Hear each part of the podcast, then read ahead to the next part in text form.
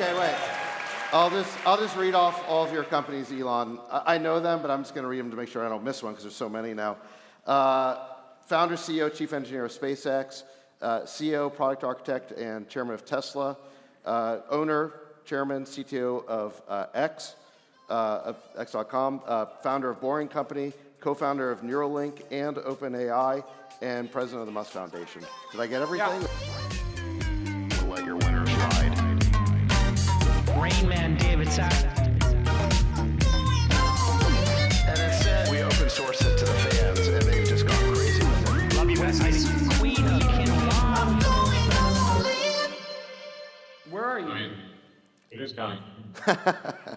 So it's kind of absurd. Where are you, at Starbase? I'm in flight currently, so this is a Starlink in flight connection.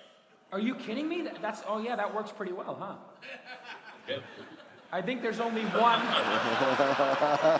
Wait, I think it's one of one. Test of how Starlink works in an airplane at altitude. There's only one of those in existence, right? It's on your plane. That's it. 101. There are a number of airliners that have Starlink, and there will be a lot more in the future. Nice. The Starlink connection, when, you know, assuming it's working properly, is you wouldn't even be able to tell you're on the ground or in the air. Because unlike a geosynchronous satellite, the latency is, you know, really can be less than 20 milliseconds. So in fact, for a lot of, I think for some people, the Starlink connection on the plane will be better than their connection at their house. That would be pretty great. How is the Starship doing? It was incredible to see the first launch, but I understand you're closing in on the second. I know you've been working really hard on that, and the team's working hard on it. When do you think you're going to get the next one up, and what are the chances it makes it to orbit? Well, we have the second one stacked at Starbase, so it's ready to go. We just finished that up in the last week. We believe we've completed the remaining items requested by the FAA. So we should get our license hopefully soon. But really the only thing holding back second flight of Starship at this point is regulatory approval. Wow. What's your expectation or your hope in terms of the probability that it gets to orbit? No, it's just a question of timing. Yeah. How long it just takes to get the approval, paperwork and whatnot. So that's really up to the FAA at this point. Yeah. But what about making it to orbit? Do you think you got a shot this time? We are doing a new staging technique called hot staging, where you light the upstage engines or the ship engines while the boost stage is still firing. And this is the most efficient way to do stage separation of a rocket going to orbit. But we did not try that on the last mission, and we're trying it on this mission. We think it will be overall better. But I think probably I hope well over 50% chance of getting to stage separation, and maybe a close to 50% chance of getting to orbit if the hot staging, the new separation method, is it works. So I'd say maybe it's like I'd say probably above 30% chance of getting to orbit this time, whereas previously I said below 50. Mm. Is this, in terms of complexity, how complex is this of a problem compared to the other problems you've worked on in your career? Making a rocket that is more than twice the size of the Saturn V, in fact, with the next rev of the rocket, it'll have roughly 3 times the thrust of a Saturn V moon rocket. Moreover, it's designed to be fully and rapidly reusable, whereas the Saturn V was completely expandable, and with Falcon 9 we still expand the upper stage, but we bring back the boost stage, as people have probably seen the rocket landing videos, and we are also able to recover the fairing with Falcon 9. But these things do land typically out to sea, so it takes a while to bring them back to port and get them ready for flight again. The thing that So there's the scale of Starship, but then also the fact that it is designed for full and rapid reusability. So both the booster and the ship come back to the launch site. They get caught by these giant mechazilla arms. You've seen Kong versus Godzilla. It's basically that. catches this giant rocket out of, you know, midair, and puts it back on the launch stand and gets ready for launch. So it will be capable of, you know, basically aircraft-level flight rates, but it's much bigger than, say, a 747 or an A380. Elon, can we talk about the events of, was it last weekend, the whole Ukraine Starlink thing? Can you give us like the TikTok of like what's going on and like how you're being forced to decide? But like, what is it like in that decision room, if there was one, or wherever you were, where you're trying to figure out, am I keeping this on? Do I turn it off? What is going on? People must have been bombarding you. Whatever you can share about what that was like, how you made the decision. Isaacson was actually mistaken a little bit in his understanding of the situation. You know, obviously, SpaceX have provided Starlink connectivity for, you know, to Ukraine really since the beginning of the war. We're really within, I think, a few days of the war starting. And as the Ukrainian government said, the Starlink was instrumental in the defense of Ukraine. So, you know, they've said that really many times, although the media forgets to mention that. So, and in fact, they've said it on Twitter, you know, X, formerly known as Twitter. It's going to take a while to get that right, yeah. It'll take a little time.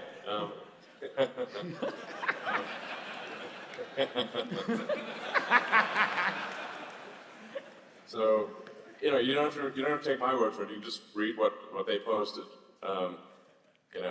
So Starlink has been incredibly helpful to the Ukraine war effort. We've gone out of pocket very significantly to help them, but at the time this happened, the region around Crimea was actually turned off.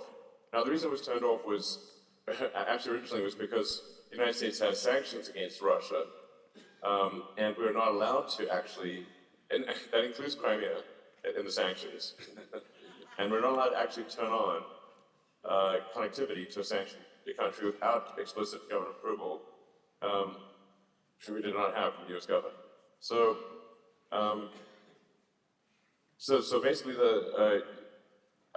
Ukraine didn't give us any advance warning or heads up or anything, but we just got the sort of urgent calls from the Ukrainian government saying that we needed to turn on Crimea.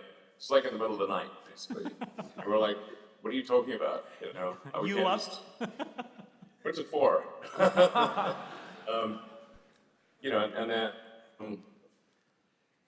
We basically figured out that this was kind of like a Pearl Harbor type attack on Sevastopol, on the Russian fleet in Sevastopol. So they're really asking us to really proactively take part in a major act of war. While we certainly have huge empathy and support for the Ukrainian government, the Ukrainian government is not in charge of U.S. people or companies. That's not how it works. Yeah. And Elon, if I could just...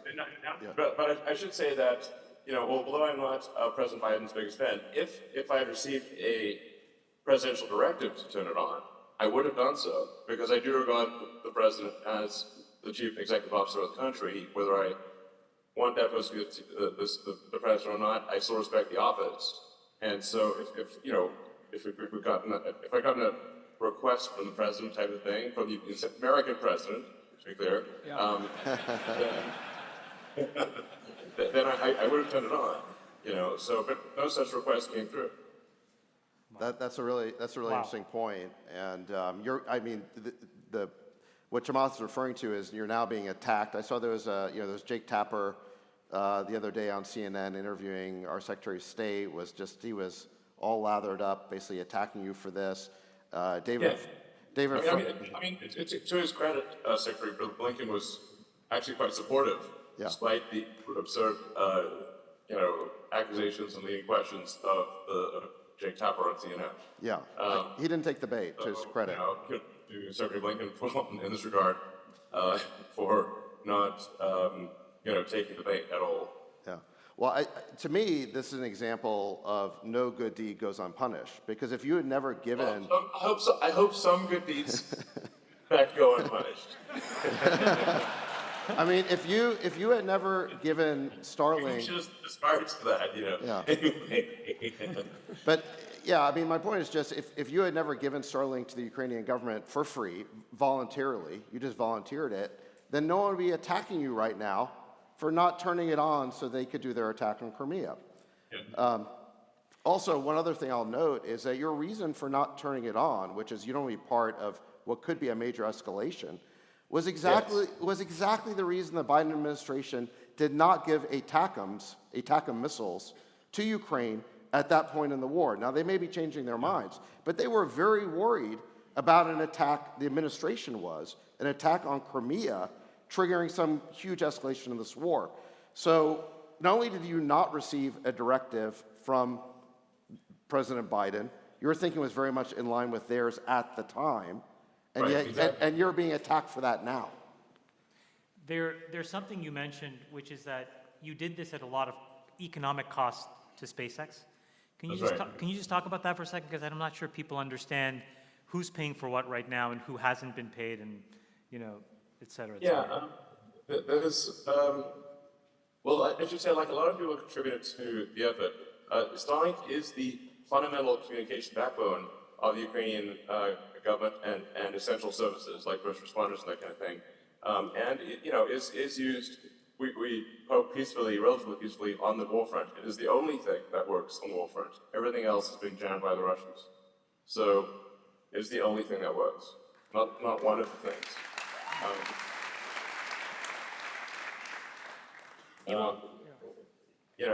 But I think you have to sort of think of, say, taking the actual example of Pearl Harbor and say, how did that work out for Japan? It didn't work out well at all, right? Because it was a tactical victory, a strategic defeat.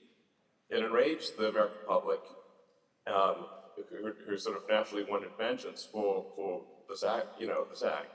And I think that while I don't think it's on the same scale, that there was certainly that potential of sort of a mini Pearl Harbor, with resulting in a mass escalation of hostilities.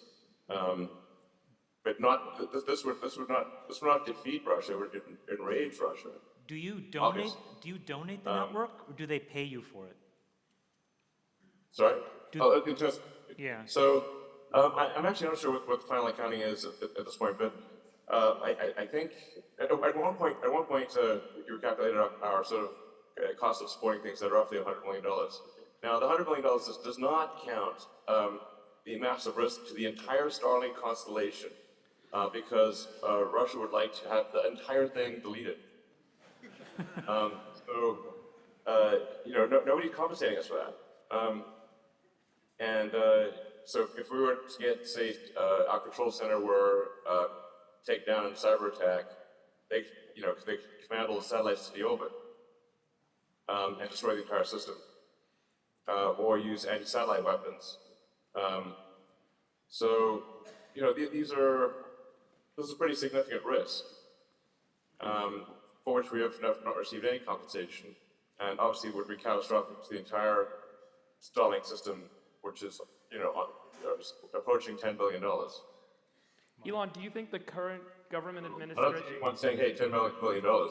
Yeah. And then, actually, I'd say one of the rather vexing things was, as you've seen this, there's a very large amount of money that's been appropriated for Ukraine. I'm not sure what the total is at this point, but it must be close to 100 billion, or somewhere between 80 and 100 billion. Now all of the, other sort of providers, U.S. providers of support to Ukraine are being paid. So then why should SpaceX be excluded? That doesn't make sense. We're doing one of the most valuable things, and yet are getting the least money. This is absurd. But despite that, we're still happy to keep it going. And Elon, does the Biden administration have it out for you? And why? Why never gave you that idea? No. But let me ask, you own and control... I don't know if the whole administration has that, right? Right. I think there's probably aspects of the administration that are not, or you know, aspects of, you know, interests aligned with President Biden, who probably do not wish good things for me. I don't know, you know, really what their issue is, but there does seem to be a significant increase in the weaponization of government, and I say really sort of misuse of prosecutorial discretion in many areas where, and I think this is really a dangerous thing for, you know, for, I don't know, for there to be partisan politics with government agencies. It's just really, and then I think from, you know, from say,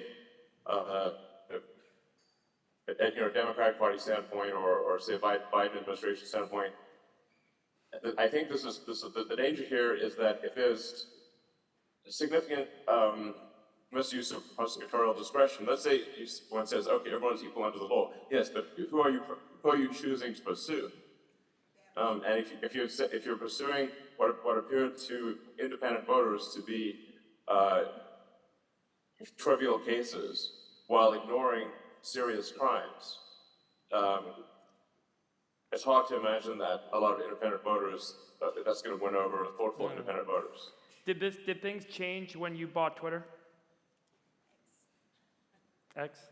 Yeah, I think they did change somewhat. You know, our goal with the sort of, you know, the X platform is really to be a level playing field, a public square that is supportive of, you know, most of the country, let's say the middle 80% or something like that. That has not been the case really for all social media. All social media have been really very left-leaning to far left-leaning, and really Twitter was far left-leaning. You know, the suspensions of say Republican candidates or interests or voices was really at least 10 times the rate of suppression of left-wing voices on, you know, on old Twitter. So you know, what I'm trying to do is move it to the middle, which from the standpoint of, say, the left, appears it is moving to the right. Everything's relative if you're standing on the left. But it's not. It's simply moving to the middle. That's all. In an attempt to actually represent the whole country, and not just you know, half the country, or even maybe less than half the country. So that's it, really. So I think there's really nothing to be alarmed about here. It's just that it's intended to be a town square inclusive of the whole country and also, you know, and the world. That's all. It's been. I guess you took over X, Twitter, on Halloween weekend, if I remember correctly. When you got to the building, you got the keys. And David and I were lucky to be there with you when you got the keys, and we got to check things out. This is 10 months into the turnaround, and it wasn't a high-functioning organization, I think, when you took it over. Where is the company at now, and are you pleased with, I guess, the progress? Because it looks like new features are getting launched. The product velocity is great. Obviously, advertising's been challenging. But it feels like there's some green shoots. So how do you feel about the purchase now? Yeah, well, I should say we've recently seen a significant increase in advertising, which is great. So that's you know, if that trend continues, I think the company will be in very good financial shape on the advertising front. So that, in terms of positive developments, that seems to be one of them. From a feature standpoint, I think that those who are using the system, I think we might have delivered more new features, you know, in the last, I don't know, year than in the last, you know, all Twitter did in 5 years. You know, there's really the feature development pace is very rapid, and this has been done with really about 15% of the original company. Maybe a little more, 15 to 20%. So it's really, efficient. At the end of the day, you have to say, how complicated is a system like the X Twitter platform? How different is it from a group chat? Frankly, it's like a group chat at scale. I don't think you need an army to maintain a group chat. Yeah. Yeah. I mean, it's not the self-driving platform, and it had maybe 10 times as many people working on it as the self-driving platform at Tesla, which seems crazy. The entire self-driving AI software team is 200 people. And what they're doing is much more complex than Twitter. Yeah. Or, much better. A lot more. Yeah. So, now there's other things that obviously need to be done, like advertising sales, obviously network operations, and... How?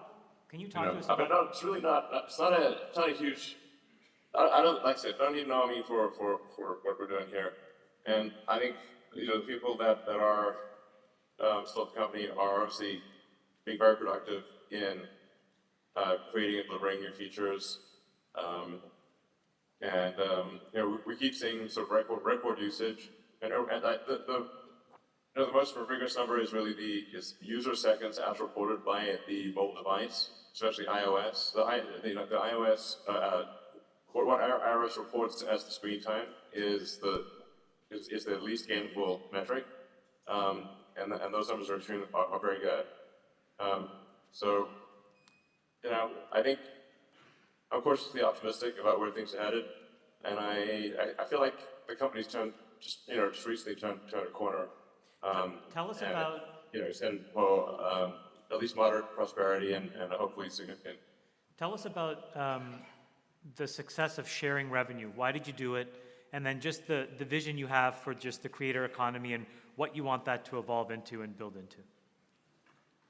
Yeah, I mean, it stands to reason that if you're a creator and you need to make a living for what you're doing. So there's got to be, fair compensation and competitive compensation for a creator, whether they're doing, writing or pictures, video, whatever the case may be, we're not really inventing anything new here. We're just, as YouTube does with creators, they will do rev share with advertising, and so we're doing rev share with advertising. We're also, obviously, have enabled direct subscription to accounts where whatever somebody, you could be doing. Audio, video, long-form text, anything, and you can subscribe to someone, and that's obviously that's a way for a subscriber to make a living as well, or for a creator to make a living. So the intent is for the X platform to be the best home for creators, where if you've got interesting content, then you want to put it on our platform, and there's a lot of questions about the algorithm and whatnot. I should mention the algorithm is. I think almost all of it is open sourced, and we will, I think, quite soon have the entire thing open sourced. The only reason it really hasn't been done entirely open source yet is because we're somewhat embarrassed with the code and need to just clean it up before putting something extremely embarrassing out there. But the point is that we want transparency builds trust, and if you've got if you can recreate the results on the X platform. Of how viral a post is going to be independently using the public algorithm, the open source algorithm. That's really where we want to get to. So you kind of know what to expect and why something happened. I should say that we are trying to optimize for user time on the platform. What this naturally means is that posting content that someone looks at longer is going to get higher priority than content that is short. Just because the system is trying to It's aspiring to maximize unregretted user minutes is what I call it. So like basically, how do we, if we're succeeding, you want to spend more time on the platform, and you want to, and after having spent that time, you don't want to regret it. I mean, speaking of TikTok, I've heard a lot of people tell me they spend a lot of time on TikTok and they regret it.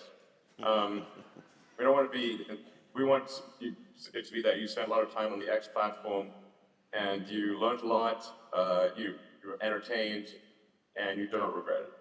So when you're optimizing for user minutes, and like I said, aspirationally unregretted user minutes, the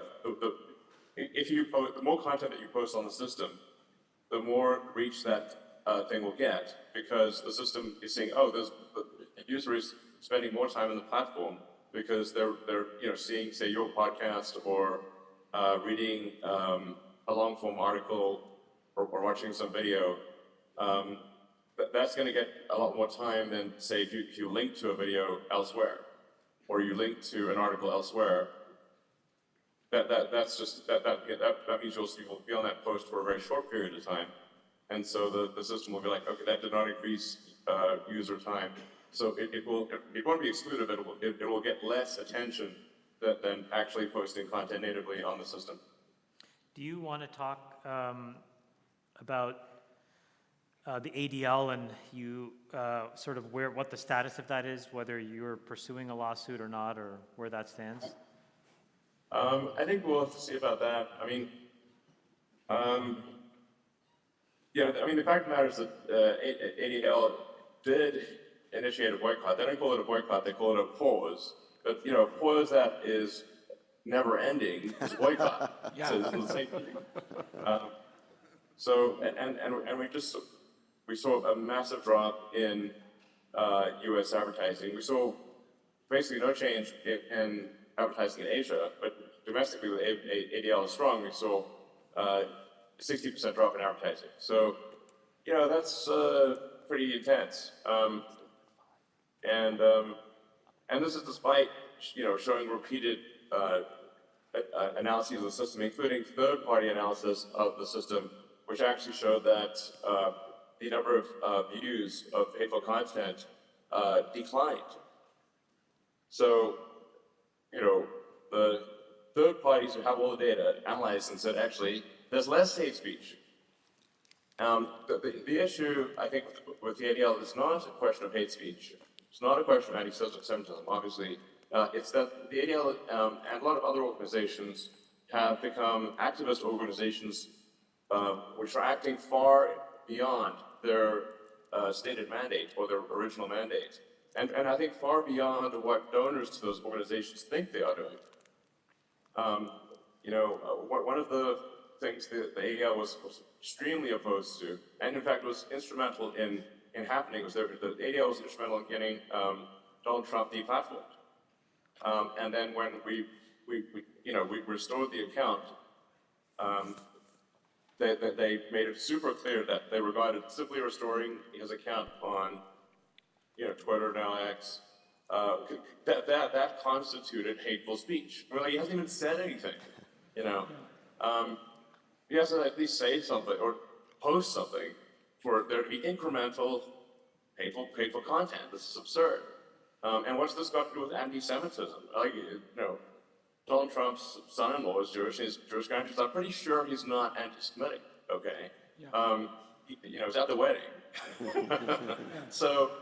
the problem is that a lot of these organizations, like I said, they've really been captured by the woke agenda, and they're pushing, a series of beliefs and values that I think are often contrary to what their donors believe. Hey, and that's what we have in this situation. Well, I'll note that the two positions that you've taken that have brought the most heat on you, number one, defending free speech. Number two, advocating peace. And how dare you, Elon Musk? Yeah, how dare you? How dare you? And there's an article. I feel like I'm in the opposite world or something. Yeah, we're living in an upside down world. There's an article in today's New Yorker calling you a supervillain because you're advocating peace and protecting the First Amendment. I mean, it's like completely upside down. Do you want people to eat their vegetables? Well, you know, at this point, you literally cannot tell actual press from parody. No. It's like, if that was a Babylon Bee or Onion, no, literally, I mean, you're doing change the banner to, you know, Babylon Bee or whatever, Onion or something like that. Have some parody thing, right, and be like, oh, that's a good joke, you know. So, yeah, supervillains normally advocate for peace. That's, you know, of course. We want to get rid of all the nuclear weapons. Hey, Elon, well, hold on. Oh, yeah. There was warmongers. That's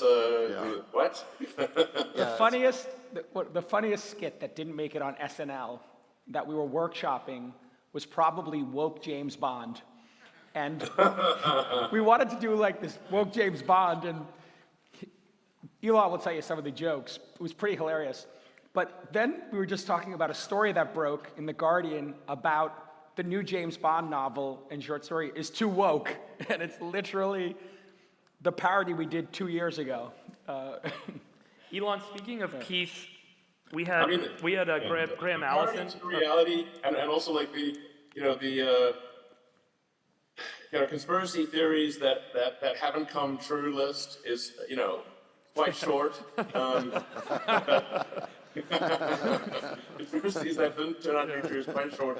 And we really need more conspiracies generated because we're running out of... To find the truth. It should be that Menchenkov is accurate. I don't know who's responsible for these conspiracy theories, but if, you know, we just need some more material. Yeah.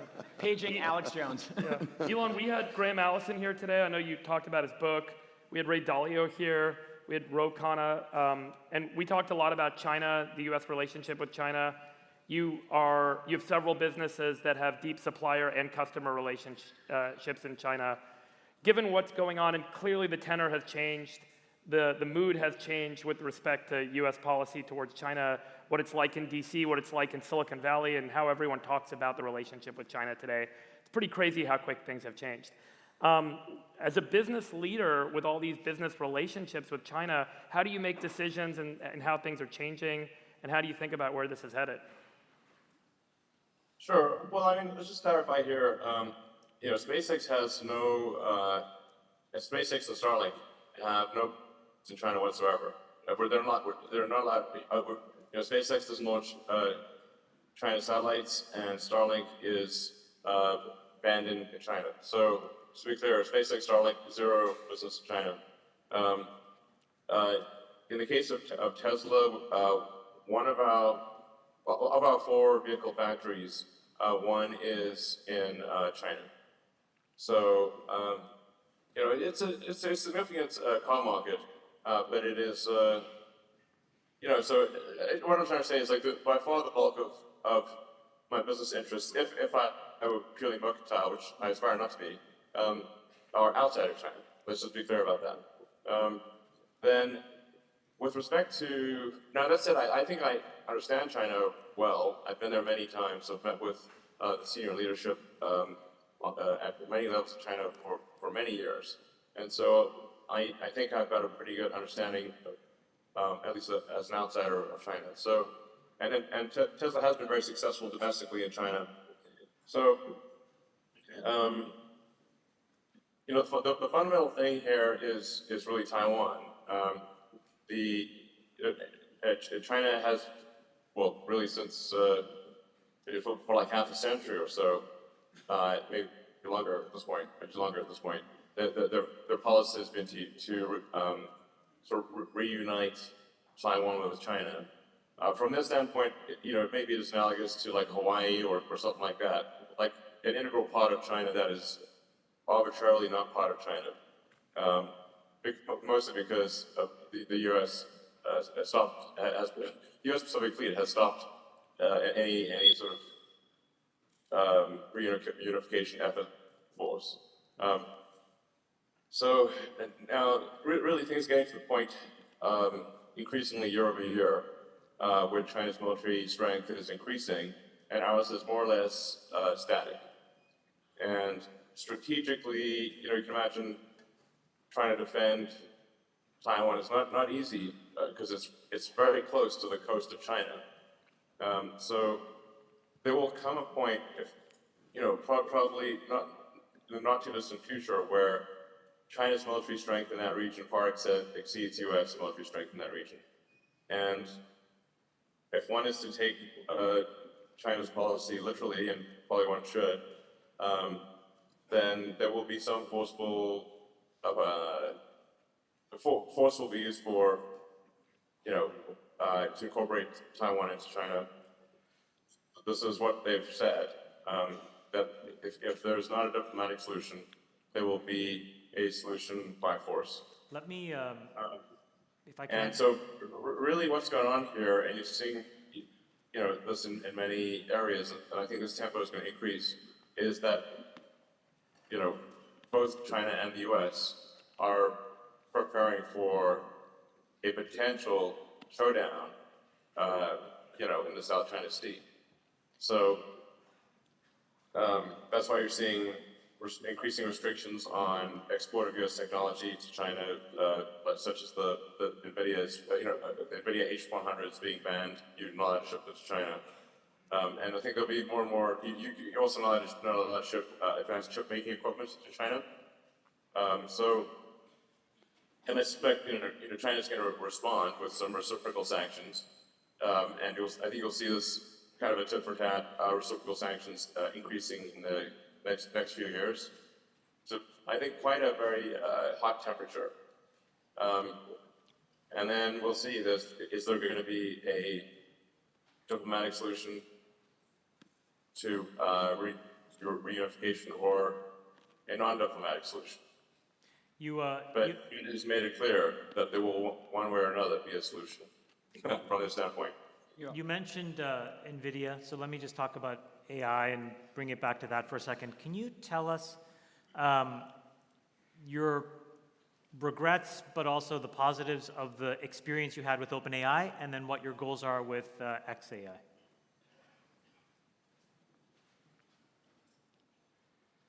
Well, the AI discussion is certainly a long one, or could be a long one.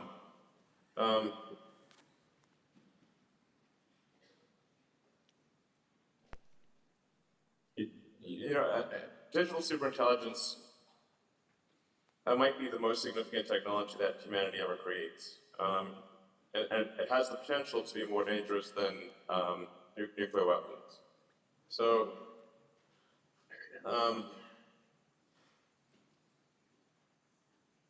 you know, in the case of creating OpenAI, it was to have there not be a unipolar world where Google, with its subsidiary DeepMind, would control an overwhelming amount of AI talent and compute and resources, which then is somewhat dependent on basically how Larry Page and Sergey Brin and Eric Schmidt believe things should go, because they between the three of them, or two out of three, have control over Alphabet, because they've got super voting rights. And you know, I was quite concerned based on some conversations I had with Larry Page, where he did call me a speciesist for being pro-humanity, and so I'm like, what side are you on, Larry? You know, not ours, we would say. I think, and I felt like uncomfortable having the entire future of digital superintelligence be in the hands of someone who called me a speciesist for being pro-humanity. How can it not be? So that's OpenAI was originally created as an open source nonprofit, and now is a closed form. It should be renamed Closed for Maximum Profit AI.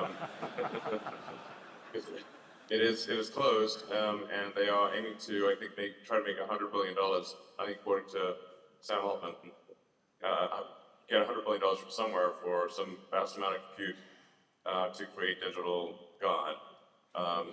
Apparently all the weights are stored in a comma-separated value file, by the way, so our digital God will be a CSV file.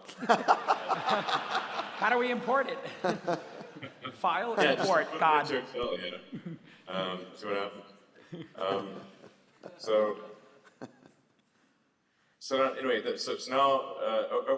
is somewhat. It's also very closely aligned with Microsoft. You know, Microsoft is really the OpenAI servers are running on in Azure and Microsoft data centers. You know, so really what you have is, I think at the end of the day, Microsoft having more control than OpenAI.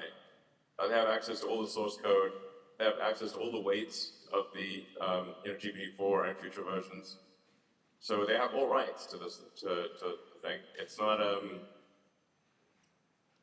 any point really they could cut off OpenAI. I don't think OpenAI quite realizes that the dependence on Microsoft. And even if Microsoft does break some contract, they'll just be tied up in litigation for years. So really you've got a contest between kind of like Google and Microsoft. Google, as I mentioned, I'm concerned about, Larry not caring enough about AI safety, and good reason. And then Microsoft just is a profit-seeking organization. I think such is great, but I can't say that it would be difficult to say that Microsoft has an amazing track record in moral decision making. So diplomatic. Yeah. Anyway, so I was like, okay, look, I think let's try to create a third company that is competitive. I do think Tesla is underrated from an AI standpoint in terms of real world AI. Tesla has the best real world AI. So, hopefully between xAI and Tesla, there's kind of a third contender for visual superpowers. You open source your patents at Tesla. You are very pro open source your source code at X. Would you ever considering releasing Dojo and FSD more as a platform substrate for everybody else, or that's sort of off the table right now? Well, I don't know that, in the case of say Dojo or our inference hardware that's in the car, our inference computer, which is actually a lot more compute than Dojo, by the way. We've got somewhere in the order of 4 million cars that have high-speed AI inference computers in them. Open sourcing chip designs doesn't mean you suddenly get that thing. Yeah. You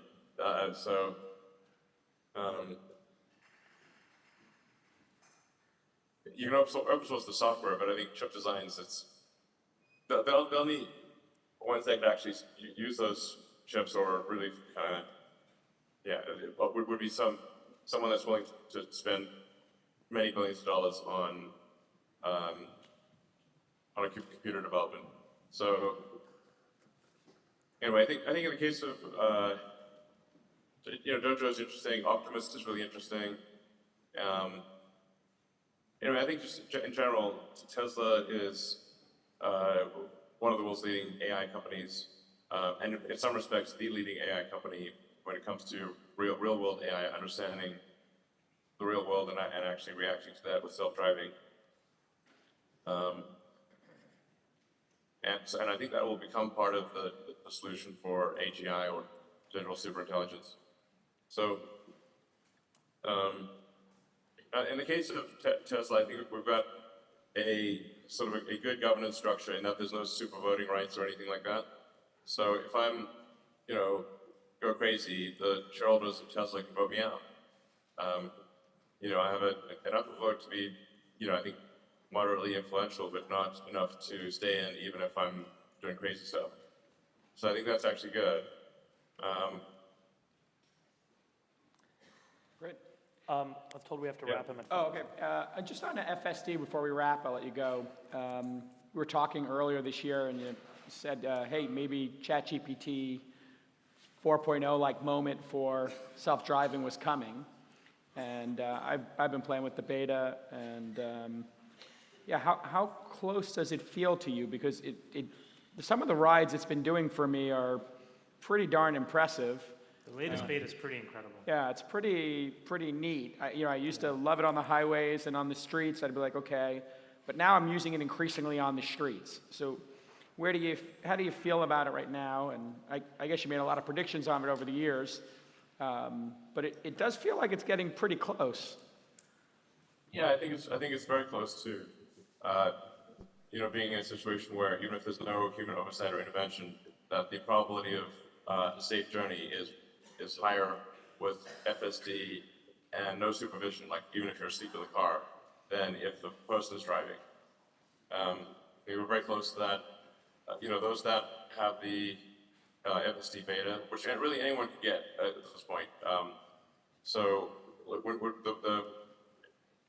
The miles we see driven under the FSD beta currently are much safer than the miles that are driven without it. Hmm. So that's already a very good milestone. But you can just see that it's getting better and better. Like if you compare the FSD beta today versus 6 months ago versus a year ago versus 18 months ago. It's really, the improvement is dramatic. Yeah. We've got the final piece of the puzzle, which is to have the control part of the car transition from about 300,000 lines of C++ code to also a neural network. So the whole system will be neural network. Photons in to controls out. And that's kind of the final piece of the puzzle for full self-driving being significantly better than human. Wow, awesome. Thanks for taking the time, buddy. Fly safe, and I'll see you shortly.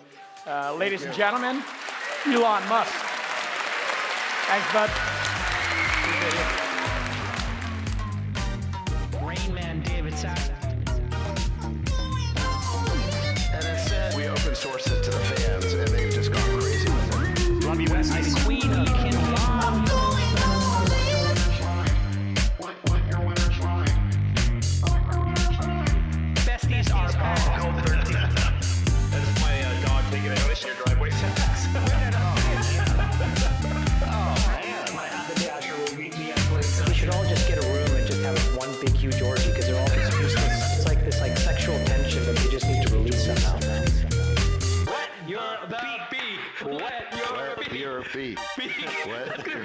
We need to get merch. Besties are back.